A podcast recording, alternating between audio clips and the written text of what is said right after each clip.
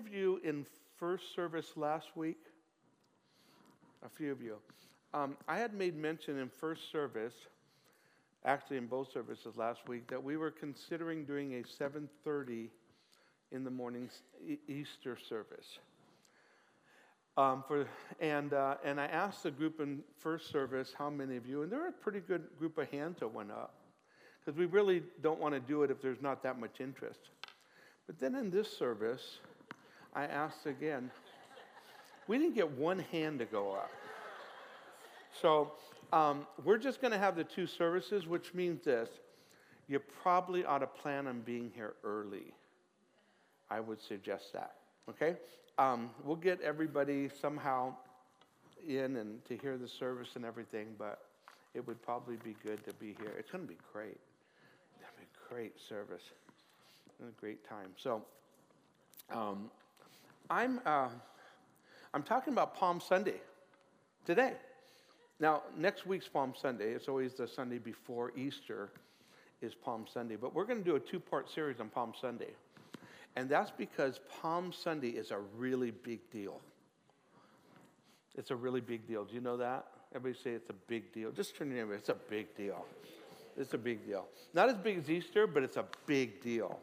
And um, so, what we're going to do is um, today I want to talk about um, some things that we learn um, in um, the activity of Palm Sunday. And then next week, I'm going to talk about the historical significance. I'm going to talk about um, what it did to change the course of history, even for us, why, why we're, we're here in, in that. But today I want to talk about really, what I'm going to talk about is uh, what you were created for. Now, uh, that, that sounds like lofty goal, right? I'm going to tell everybody here what you were created for. But I am. I, I believe that you, this will help us understand the very purpose of our life. And we're looking in Luke chapter 19. In this story, the Palm Sunday story, or it's also called the triumphant entry story, is found in all four of the Gospels. So that alone tells us um, not that even if it's mentioned one time, it's important, but if it's mentioned four times, um, that should cause us to be alert that this story and what has happened here is very important. And, and so I'm not going to read the whole story, so I'm just uh, up to this point, Jesus has come into Jerusalem. And the disciples actually had tried to keep him from it because the Pharisees were after him. They wanted to kill him and they wanted to kill Lazarus. He had Lazarus was raised, raised from the dead, and, um, and more and more people are, are really following Jesus at this point. And the Pharisees, the religious leaders, want to get rid of him. They want to get rid of Lazarus and they want to get rid of Jesus. And so they had said to him, Please don't, don't come to Jerusalem because if you get, go there, they're going to kill you. And he, the scripture says he was intent, he intended to go and he, it was, it was I'm going. Whether they kill me or not, actually, he knew they were and he was going to die for the sins of the world. But so we pick it up. He, he, sent, he, goes out, he goes and he asks two of the disciples, go down this road here, and there's going to be a donkey and a colt. Just uh, go ahead and get that donkey and colt. And if they ask you where you're ta- what you're doing, just tell them the Lord has need of them, and they'll let you have them. That's exactly what happened. He took the colt, and he's going to ride the colt down into Jerusalem, into the city, down um, uh, the Mount of Olives. I've actually been there. In fact, everybody that's gone with us to our Israel trip has walked that walk. I've walked it many times. It's down toward Jerusalem. And he's going to go down that on a colt um, that has never been ridden. And actually, he's fulfilling prophecy about doing that and at this particular point. But the purpose, the reason that, that this is so incredibly significant has to do with how he is, for the very first time, allowing for public worship. Now, there had been private worship, but now there's public worship. And Palm Sunday is that day where he is riding in triumphantly as the Savior, as the Messiah, as the King, as the Lord. Look at verse 35, chapter 19, if you have your Bibles. Otherwise, you can watch it on the overhead. You can read it along. Then they brought him to Jesus, and they threw their own clothes on the colt, and they set Jesus on him. And as he went, many spread their clothes on the road. Then, as he was now drawing near the descent of the Mount of Olives, the whole multitude of the disciples began to rejoice and praise God with a loud voice for all the mighty works they had seen saying, Blessed is a king who comes in the name of the Lord. Peace in heaven and glory in the highest. And some of the Pharisees called to him from the crowd, Teacher, rebuke your disciples. But he answered and said to them, I tell you that if these should keep silence, the stones would immediately cry out. Now, this first public um, acceptance of worship that Jesus is, is doing, and it has incredible significance to us. There's basically three things here that's going on. One, he is the Messiah, and it's being declared publicly he's Messiah. Now, obviously, um, you know, Peter at this point has already recognized that. The disciples have already recognized that when he asked them, Who do you say that I am? But the, the, the crowd hasn't fully recognized that yet. Now they're, they're, they're identifying with that as they're saying, Blessed is a king who comes in the name of the Lord. Actually, that is a, they're, they're quoting from the Old, Old Testament about what the Messiah, about who the Messiah would be. He is a king who comes in the name of the Lord. And he is a king that, that follows in the line of David. And they're looking for the Messiah, the Savior. And that's the second one. He is the Savior. They, in this text, in, in Luke's, uh, is uh, uh, the only one of the four that doesn't mention them praising and saying Hosanna. In the other three um, uh, Gospels, they, it, it, it, uh, it, tells us that as they were praising him like this and they were saying, Blessed is he that comes, they were saying, Hosanna, Hosanna. Everybody say Hosanna. Hosanna, Hosanna. Now, Hosanna means save now or Savior. So, when they're proclaiming Hosanna, they're proclaiming Savior. Save us now. Save now, Lord. Save. And then, thirdly, he's the Son of God, the second person of the triune Godhead. Because as they're worshiping, only God shall receive worship. And that's why the Pharisees immediately get mad at him. And they say, Tell your disciples to stop. Tell them to stop worshiping. Tell them to stop praising. See, because as they're doing that, he's receiving praise and worship. And every good Jew knows there's only one to worship. And so does every good Christian know that there's only one to worship, and that's God. And so, as Jesus is accepting worship here publicly, he is in fact receiving what only God is supposed to receive. And up until this time, it wasn't seen publicly. And when you look at the scriptures, you see that there are times when, for instance, angels will appear and people will fall down and worship an angel, and the angel will say, No, I'm like one of you. Don't, you know, we're, we're all just creation. Don't worship me. You know, worship God. But Jesus now is receiving worship. And that is one, another indicator that he is, in fact, the second person of uh, the Godhead, the second person of, of the triune Godhead the, the, the, the Son of God, the essence of God. Now, um, the spirit of the Pharisees pops up here in this story, and they want to silence worship because they always want to. Religious people are fine as long as you kind of keep it fairly calm.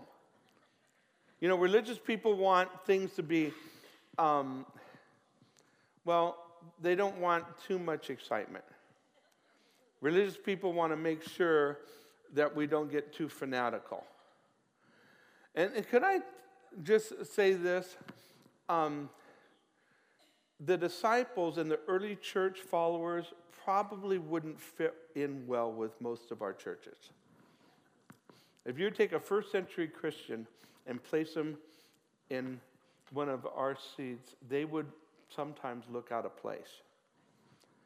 Because their excitement, they had understood. Uh, in fact, it, it's even actually true in, uh, in many Jewish accounts. If you, go, if you were to go to Israel on Friday night, the Sabbath, as they're celebrating the Sabbath Friday night, soon as sundown comes, you'll see, you would see people dancing in as they're, they're singing their songs to God, and there are lines of people holding hands, and the place is filled with just celebration.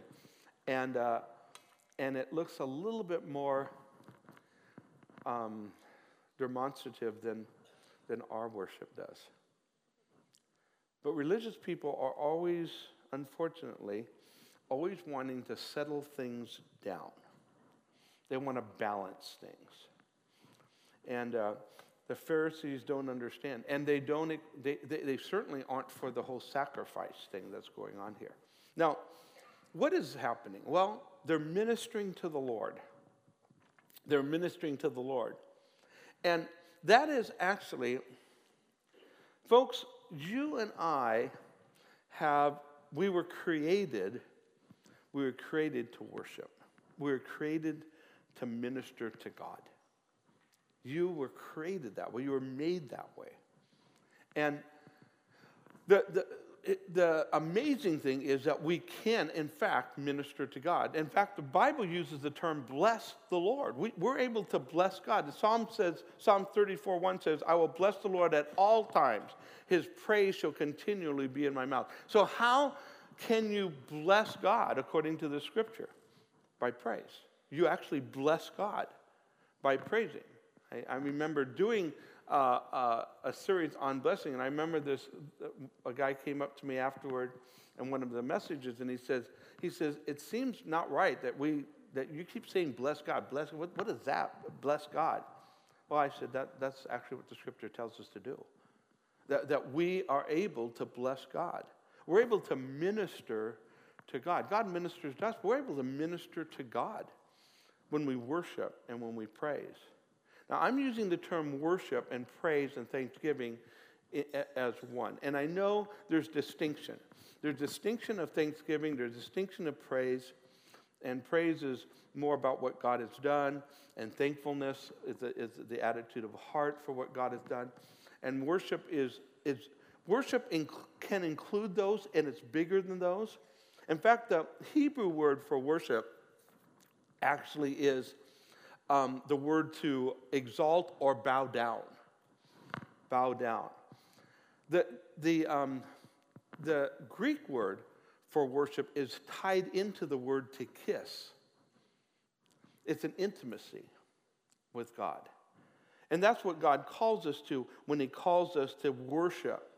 And all of us are worshipers by nature. You were created to worship, it is your default. You default into worship. Now, what you worship might not, might or might not be right or true. You know, you're, you, you're, you're created to worship the living God, but you can worship all kinds of things, and people do.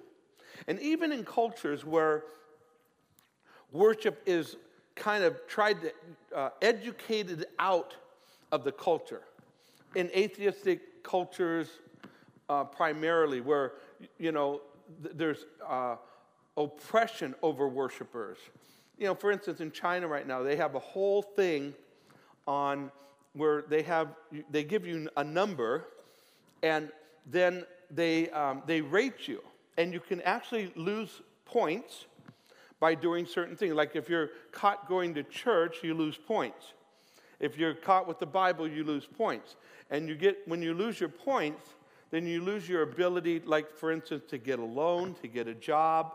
All these things that would just oppress you are part of it when you're, you know, as a follower of Christ. So there's a, there's a real oppression against worship. But you know what keeps happening? The church keeps growing. Because you can't, when, when someone recognizes what they were created for and they enter into the worship, because we're all worshipers. We're going to worship things or we're going to worship, you know, people or we're going to worship ourselves or, you know, other gods. We're going to worship. But when someone discovers by worshiping God, they discover who they are. and they discover the fulfillment of that and what that does for them, then you can't get out, out of them. They'll die for that. And they'll go to prison for that. Now, God is looking for worshipers. Now, I'm going to say He's not necessarily looking for worship, He's looking for worshipers. The Bible says in John 4 22, and this is the story where Jesus goes to the Samaritan woman and he says to her, You guys don't even know who you're worshiping. So you're worshiping, but you have no idea who you're worshiping.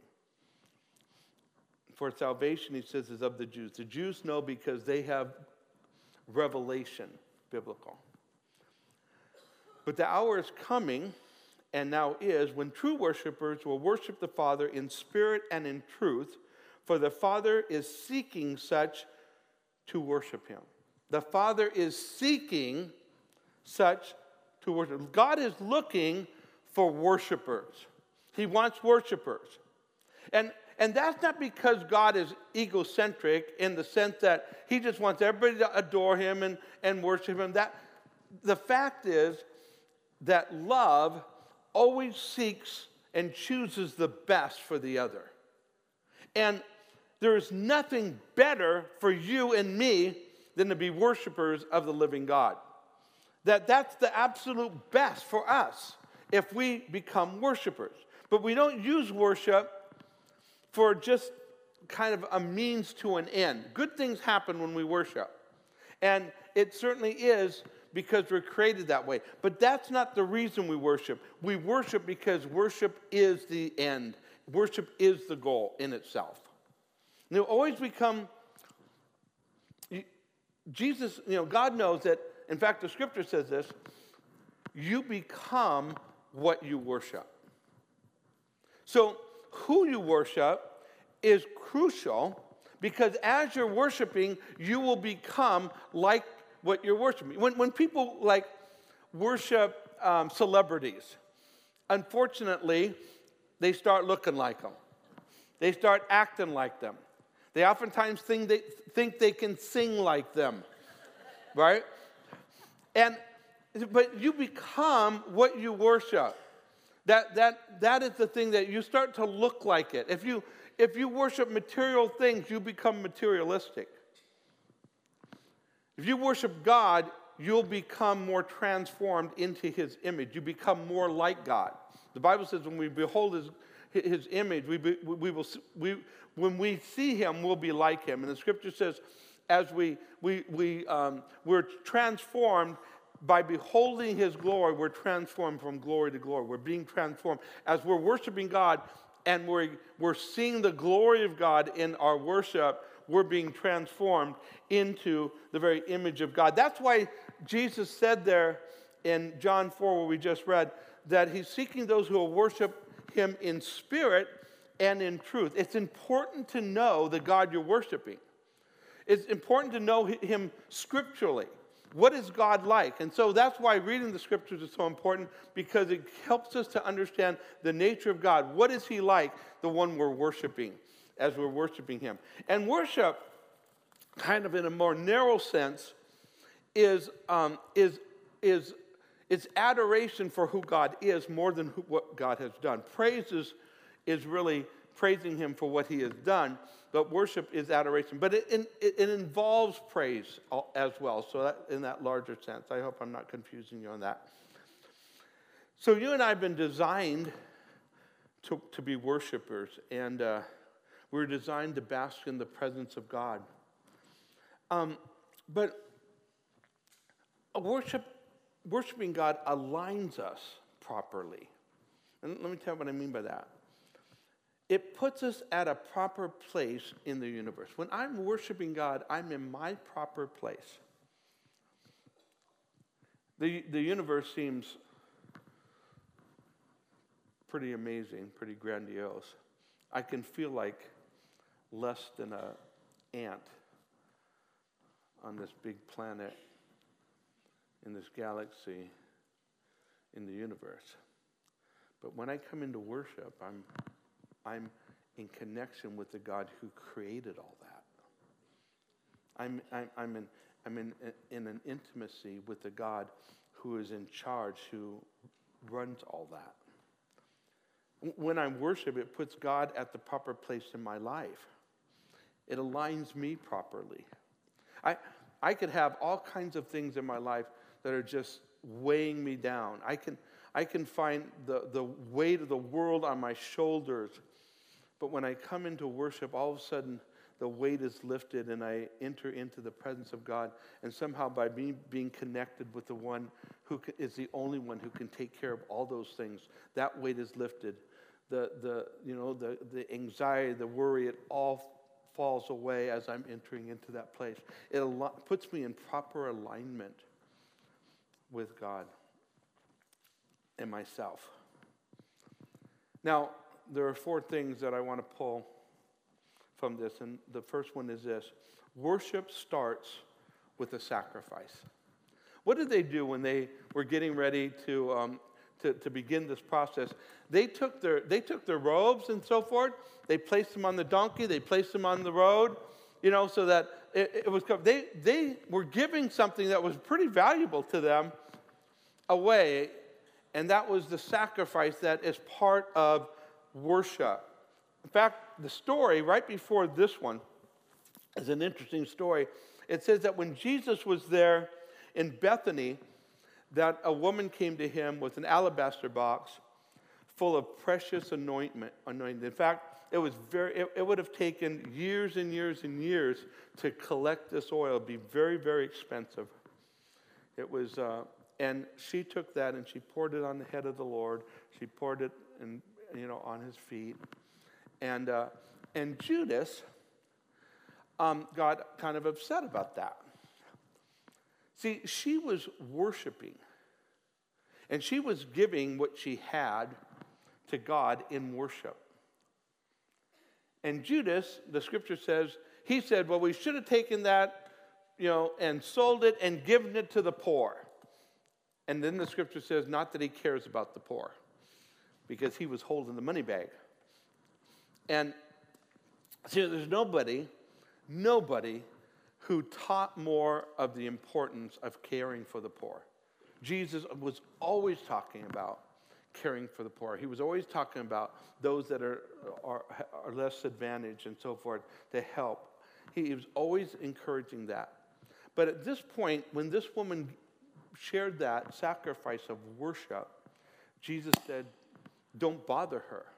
She's doing what is right, she's worshiping with what she has, and this will be spoken of throughout history. And we're, we're doing that right now, aren't we? We're telling the story that she worshiped and she made sacrifice because, folks, there's nothing that you do that's more important and more valuable than your worship of God.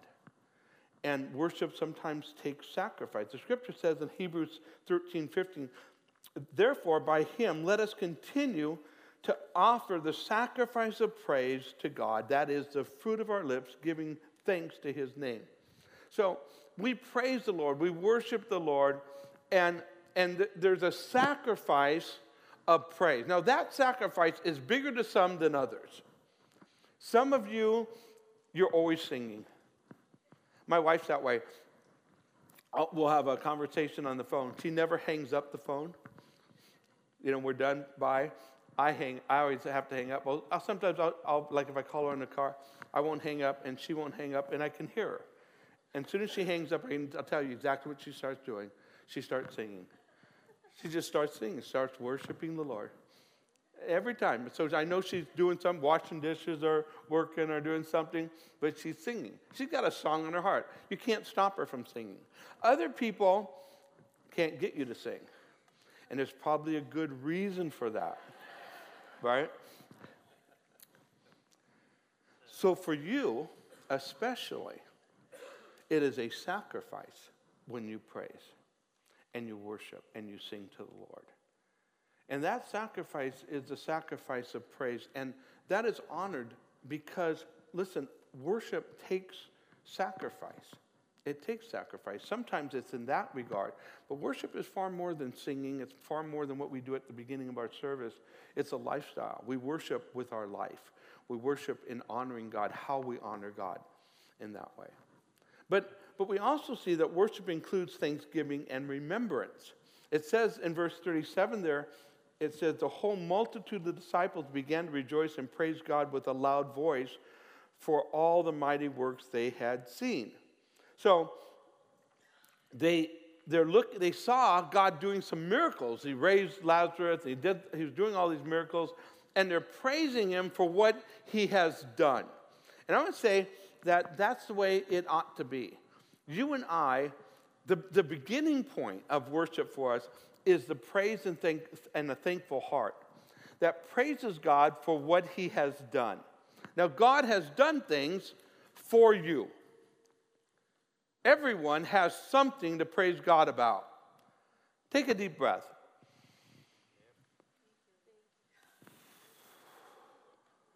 You have something to praise God for. That you could take that breath. Writing in this morning, I heard someone say, it, people say all the time, you only, live one, you only live once. And he said, that's not true. You only die once. You live every day. And that's true.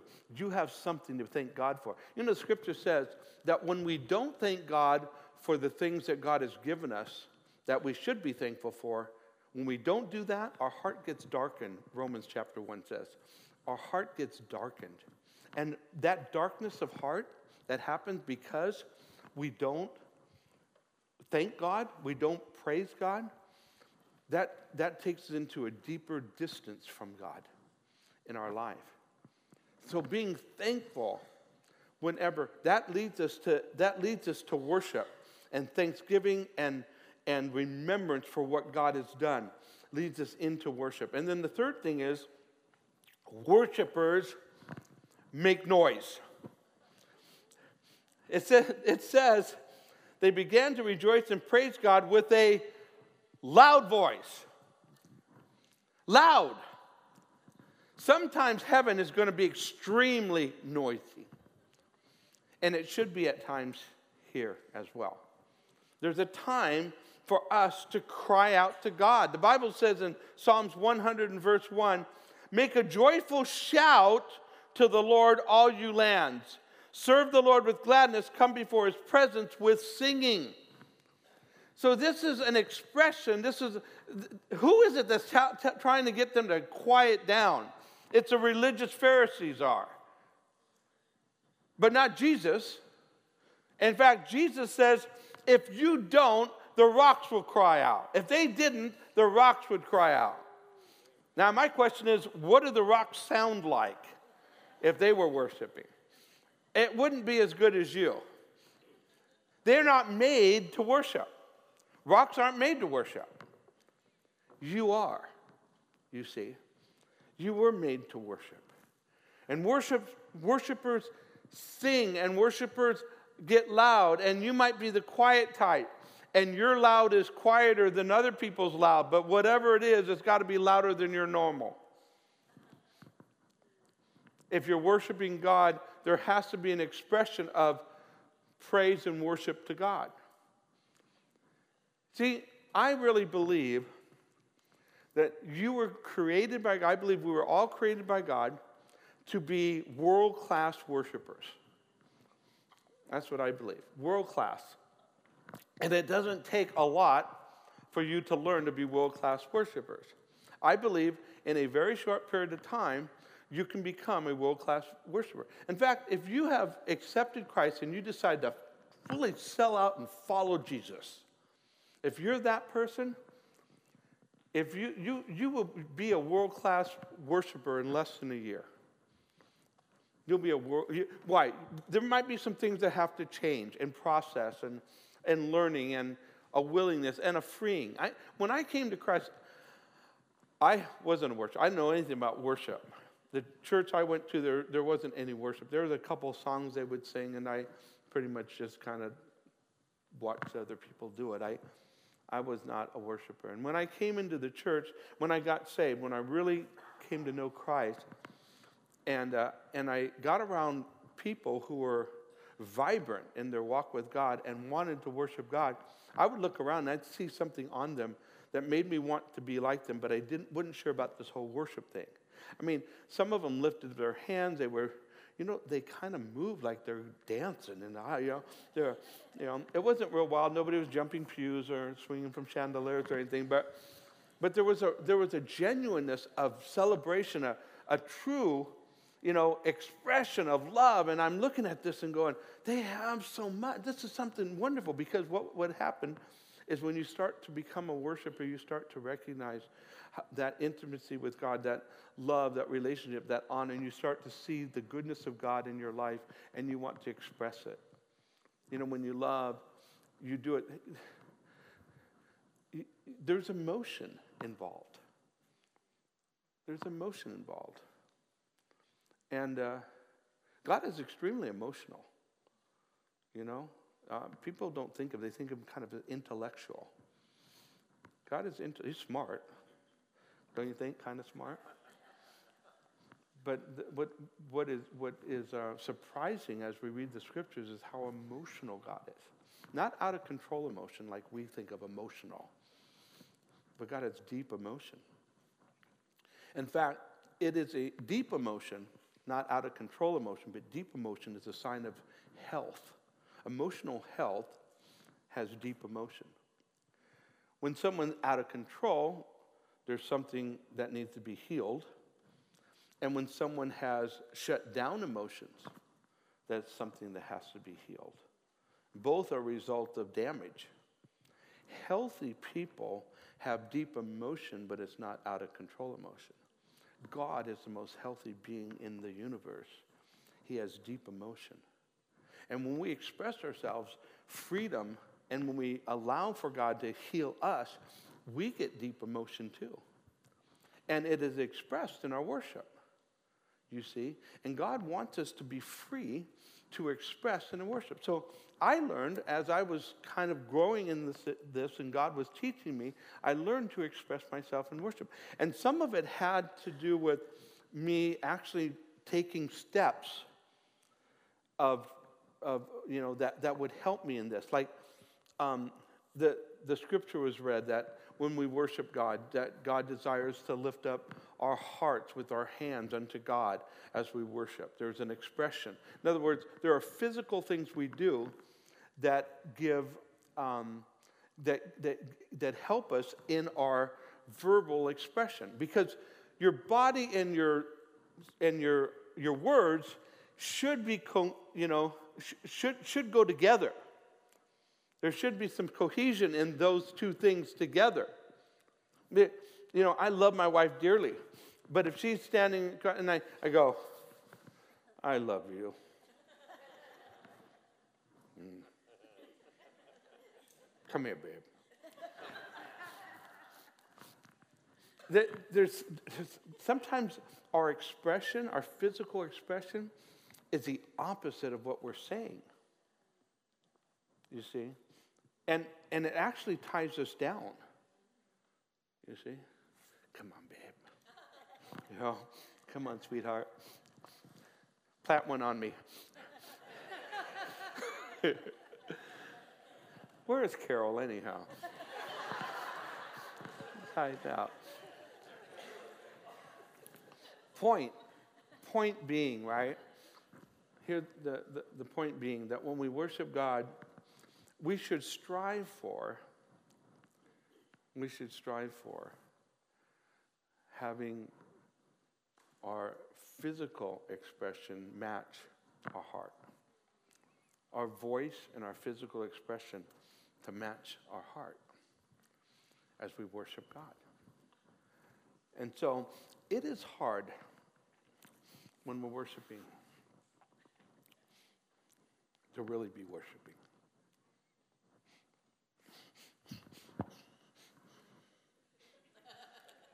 I worship you, God. Oh, what a joyful sound. You know what I'm saying? It, it, it's, that doesn't fit. And actually, your physical, your, your, your position actually can affect both good or bad. You know, when I'm worshiping God and I decide, yeah, Lord, yeah. And some of you go, I'm just not that way. That's just not me. I'm just not that kind of emotional person. I never lift my voice except for when the kids get out of hand.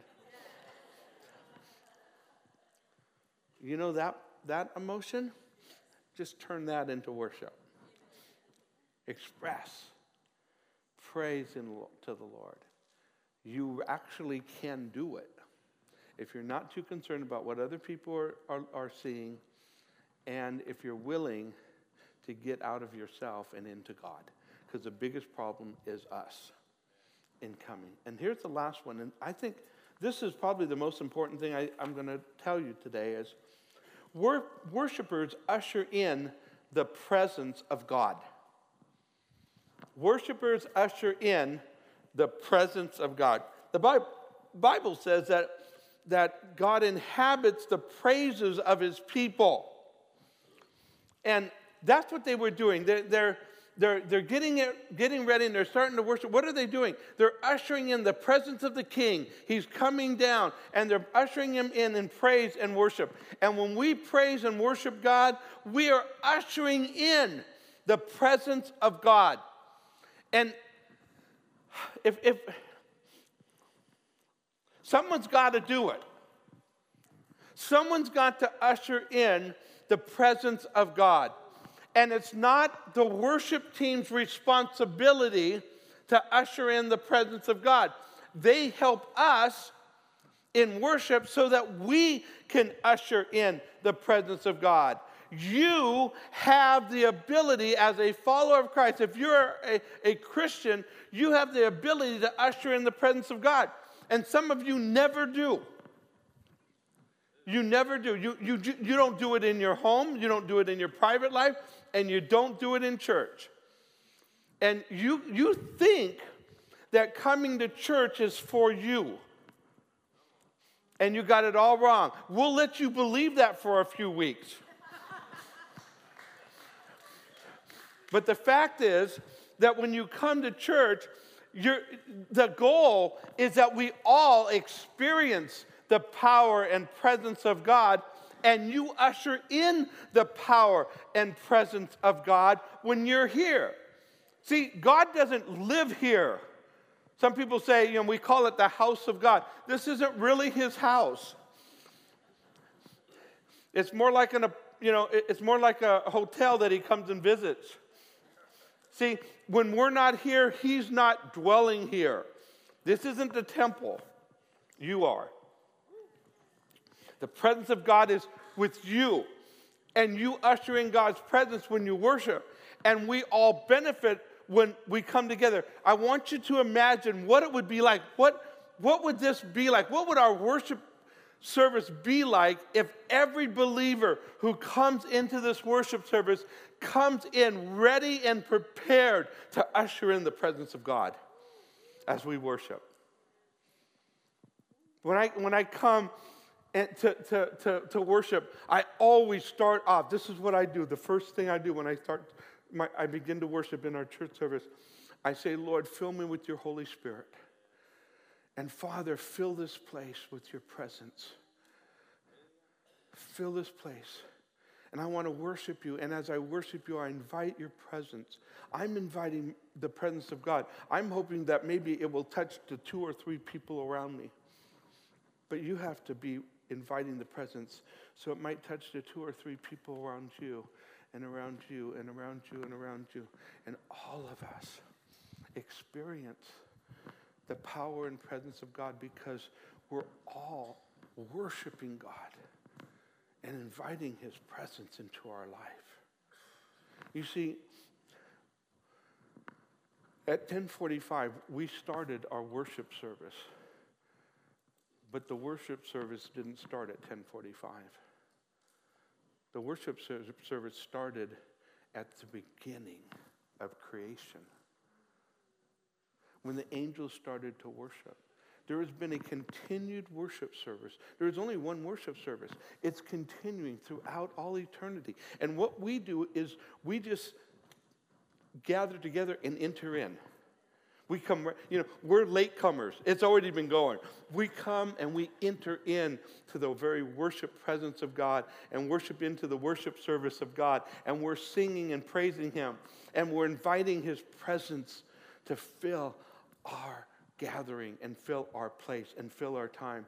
And we do that in private time as well. We invite His presence when we're in our prayer closet or we're just in our car and we have worship music on and we're singing to the Lord and we're glorifying Him. We're inviting His presence. See, worshipers usher in the presence of God. Do you understand your responsibility? Your responsibility is not to come and hopefully, you know, wow, I really like the music here, so this is great. I mean, it is great. We have great music. And just hope, yeah, hope Pastor doesn't talk too long and too late. right? No, I'm here because you have a call. You have a call on your life. Your call is to usher in God's presence. And when you come here, your call is to usher in God's presence. That's your call. Because rocks are not made to cry out, they're not made to worship. That's your role right? So no rock is going to take my role. Amen? Because I'm designed to worship, and so are you. I'm going to ask the worship team to come up. And uh, two things we're going to, for those who want to stick around after our worship, we're going to start this worship time, and then we're going to have communion. I'm just going to tell you ahead of time, we're going to start worship, and then mid, then, then uh, a little while into this this song of worship, the, the ushers are going to start handing out the communion. If you want to take communion with us while we're worshiping, just take the elements as they're passed out, hold them, and we'll take them together, okay? But I, I want to.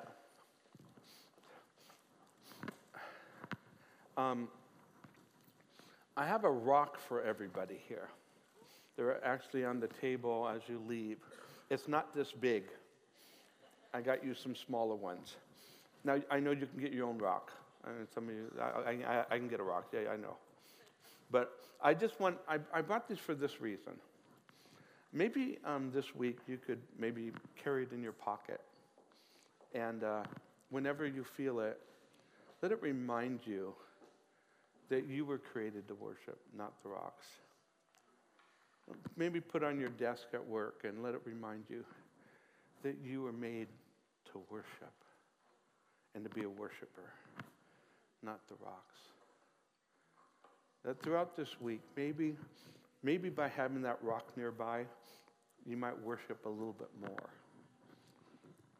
because it reminds you of your purpose and your call.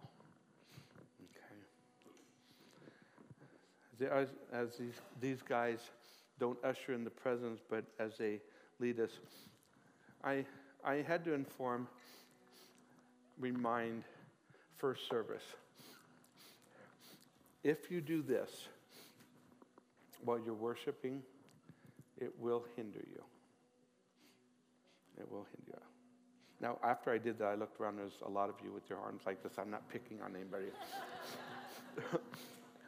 point, point being, we, listen, we don't have, you know, the usher team does this, but I don't. They, they don't look around and say, that's a number two worshiper, there's a number eight. oh, but here's a number 10. We have a document. but we don't care what they think. Um, point being, that's not what this is about. But I just want you to be free. I say be free and let Jesus, listen, nobody wants to force you to do anything along this line because then it's worthless. But if you want to take and move just a little bit further toward being a worshiper, just another step. I remember when the pastor that, that I got saved under said, okay, everybody lift your hands in worship. Ask everybody. We, we tend not to do that here. Not everybody, you know, because we don't expect everybody. We're not, you know, uniform in that, but we make it, you know, th- this is a way of doing it. And, and he, he said, let, everybody lift your hands. And I'm kind of like, I don't do that. But I went like this. By the end of worship, I was about here. I was moving up, right? Moving up. So maybe it's just incremental steps, but maybe you could move a little bit further toward freeing yourself to express worship. And you go, I don't know how. Oh, yes, you do. You actually do. Isn't it interesting? You go to a concert and you see people going, yeah, I love, it is the world. It is. The... You go, how do they do that? It's in them, and it's in you too. Amen. Let's stand together.